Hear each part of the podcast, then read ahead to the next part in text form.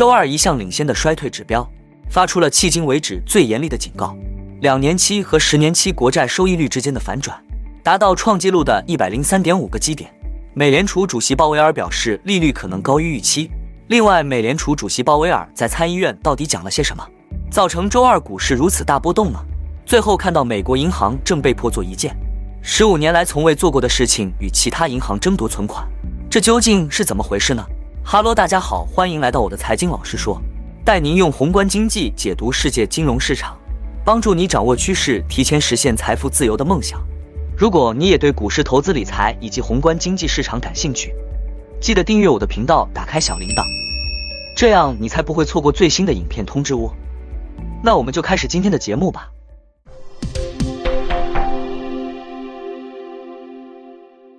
根据 Refinitiv 的数据，两年期和十年期美国国债收益率周二触及创纪录的 一百零三点五 个基点，随后收窄至 一百零二点四 个基点。在正常经济时期，短期收益率低于长期收益率，但几个月来，随着美联储继续收紧政策以控制通胀，两年期和十年期国债收益率在经济衰退担忧加剧的情况下发生了逆转。两年期国债收益率目前为 百分之四点九九二， 而十年期国债收益率为 百分之三点九六八。与此同时，美联储在三月二十二日将基准利率上调五十个基点的可能性为 百分之六十一点六， 高于一天前的 百分之三十一点四。 今年年初，当价格数据显示通胀取得更多进展时，对美联储鹰派程度降低的预期短暂上升，但从那以后，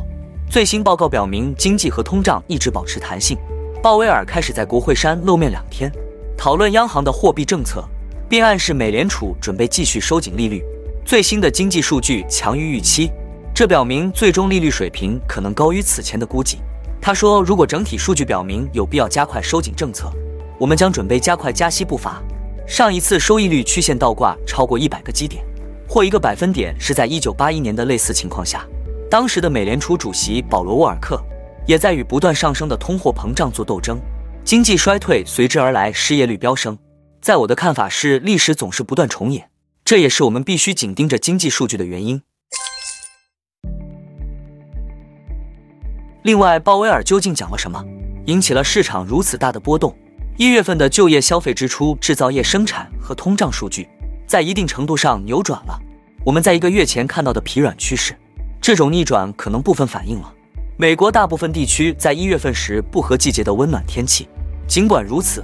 这种逆转的广度以及对上一季度数据的修正表明，通胀压力高于我们上次 F O M C 会议时的预期。从更广泛的角度来看，通胀自去年年中以来有所放缓，但仍远高于 F O M C 的 百分之二 的长期目标。个人消费支出 P C E 年增率已从去年六月的峰值 百分之七 放缓至今年一月的 百分之五点四， 主要是因为能源价格下降且供应链瓶颈缓解。过去十二个月，剔除波动较大的食品和能源价格的核心个人消费支出通胀为 百分之四点七。随着供应链瓶颈缓解以及政策收紧抑制了需求，核心商品领域的通胀有所下降。尽管住房服务通胀仍然过高，但最近签署的租约显示租金趋于平缓，这表明未来一年这部分通胀将放缓。尽管如此，到目前为止，除住房以外的核心服务类通胀几乎没有下降的迹象，而核心服务类通胀占核心消费者支出的一半以上。为了恢复价格稳定，我们需要看到这一领域的通货膨胀降低，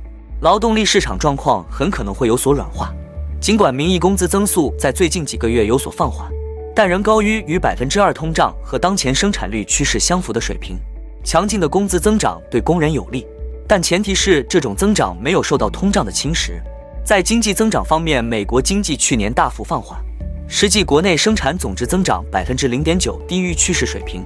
尽管本季度消费者支出似乎在稳步增长，但近期的其他指标显示支出和生产增长乏力。房地产行业的活动继续疲软，主要反映了抵押贷款利率的上升。利率上升和产出增长放缓似乎也在打压企业固定投资。尽管经济增长放缓，劳动力市场仍然极度紧张。一月份的失业率为 百分之三点四， 是一九六九年以来的最低水平。一月份的就业增长仍然非常强劲，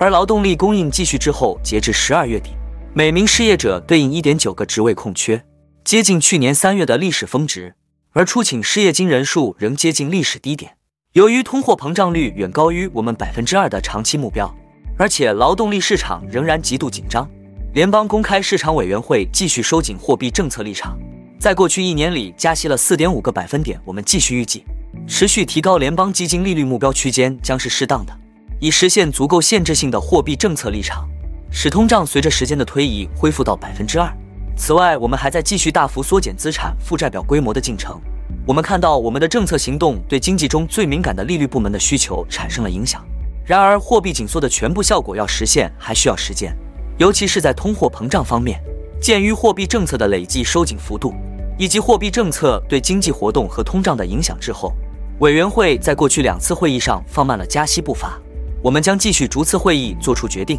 考虑即将公布的数据的整体及其对经济活动和通胀前景的影响。尽管近几个月来通货膨胀一直在放缓，但将通货膨胀率降至 百分之二 的过程还有很长的路要走，而且降低通胀的路途很可能是坎坷的。正如我提到的，最新的经济数据强于预期，这表明利率的最终水平可能高于之前的预期。如果所有数据都表明加快紧缩步伐是有必要的，我们将准备加快加息步伐。恢复物价稳定可能需要我们在一段时间内保持货币政策的限制性立场。我们的首要目标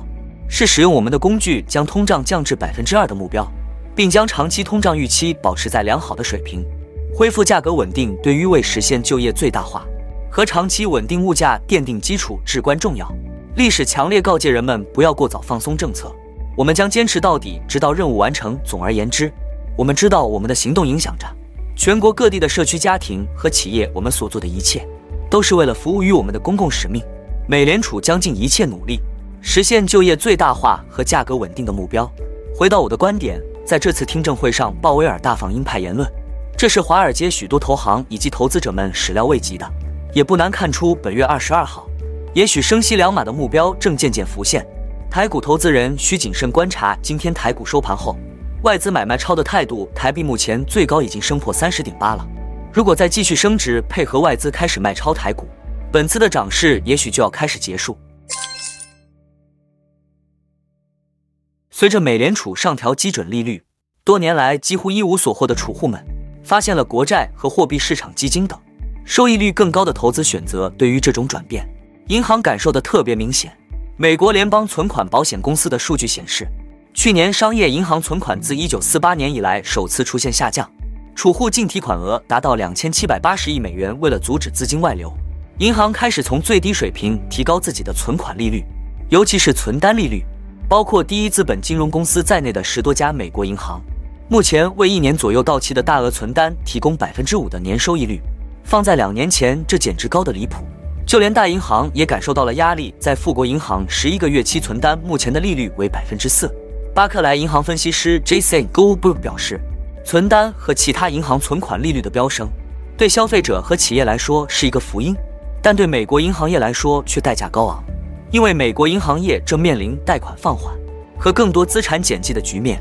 而对于规模较小的地区和社区银行来说，存款流失可能会很严重，并严重影响盈利能力。最大的几家美国银行有能力放慢提高存款利率的步伐，原因很简单，他们的存款水平仍然相对较高。总体而言，大银行一年期定期存款的平均利率约为 百分之一点五。这比美联储一年前开始加息前一周的 百分之零点二五 有所上升，但仍远低于通胀率。在经历了创纪录的一年利润之后，银行的这一拖延行为已经让全球政界人士大为不满。然而，银行感到了更大的加息压力，这将提高融资成本并挤压银行的利润率。巴克莱的数据显示，今年大型银行净利息收入增速终值预计将从去年的 百分之二十二 放缓至 百分之十一。摩根大通首席执行官明确表示，一些机构在摩根大通一月份的收益电话会议上感受到压力。银行现在正在争夺资本和资金，我们从来没有见过利率涨得这么快。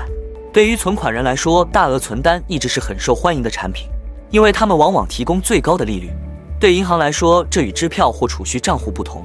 大额存单是在一段时间内锁定资金的一种方式。不断上涨的大额存单利率导致该产品的销售额大幅增长。去年第四季度，美国银行业的大额存单余额总额为 一点七万亿美元，高于第三季度的 一点四九万亿美元。根据标准普尔的数据，这是至少二十年来最大的季度增幅。存单只是银行融资的一种方式，但随着美联储加息，融资成本正在普遍上升，这种压力在联邦基金市场上也很明显。在这个市场上，银行短期拆借利率已升至二零零七年十一月以来的最高水平，交易量也达到了七年来的最高水平。全球主要贷款基准三个月期美元 LIBOR 自二零零七年以来首次突破 百分之五 利率，周一超过 百分之五， 这是十五年多来的首次。当美联储提高利率时，银行通常会迅速获得更高的贷款收入，因为他们发放的贷款利率会升到更高的水平，且他们可能会放慢提高存款利率的步伐。收入增长和支出增长之后，意味着银行的净利息收入可能会飙升，就像去年那样。美国联邦存款保险公司的数据显示，去年美国银行系统的净利息收入为 六千三百二十九亿美元，较上年增长 百分之二十。 在银行资产负债表的资产方面，随着美国经济设法避免出现实质性放缓，贷款继续增长，这些贷款需要资金，而存款是银行融资的主要来源。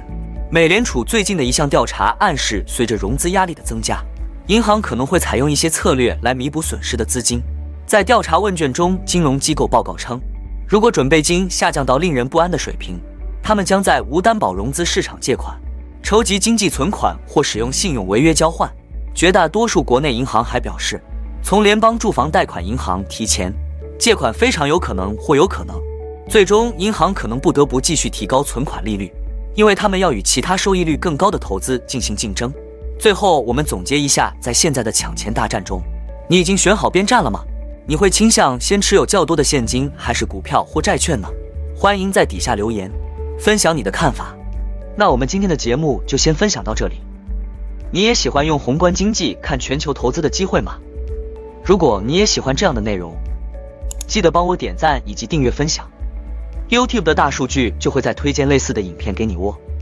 那我们下一支影片见了，拜拜。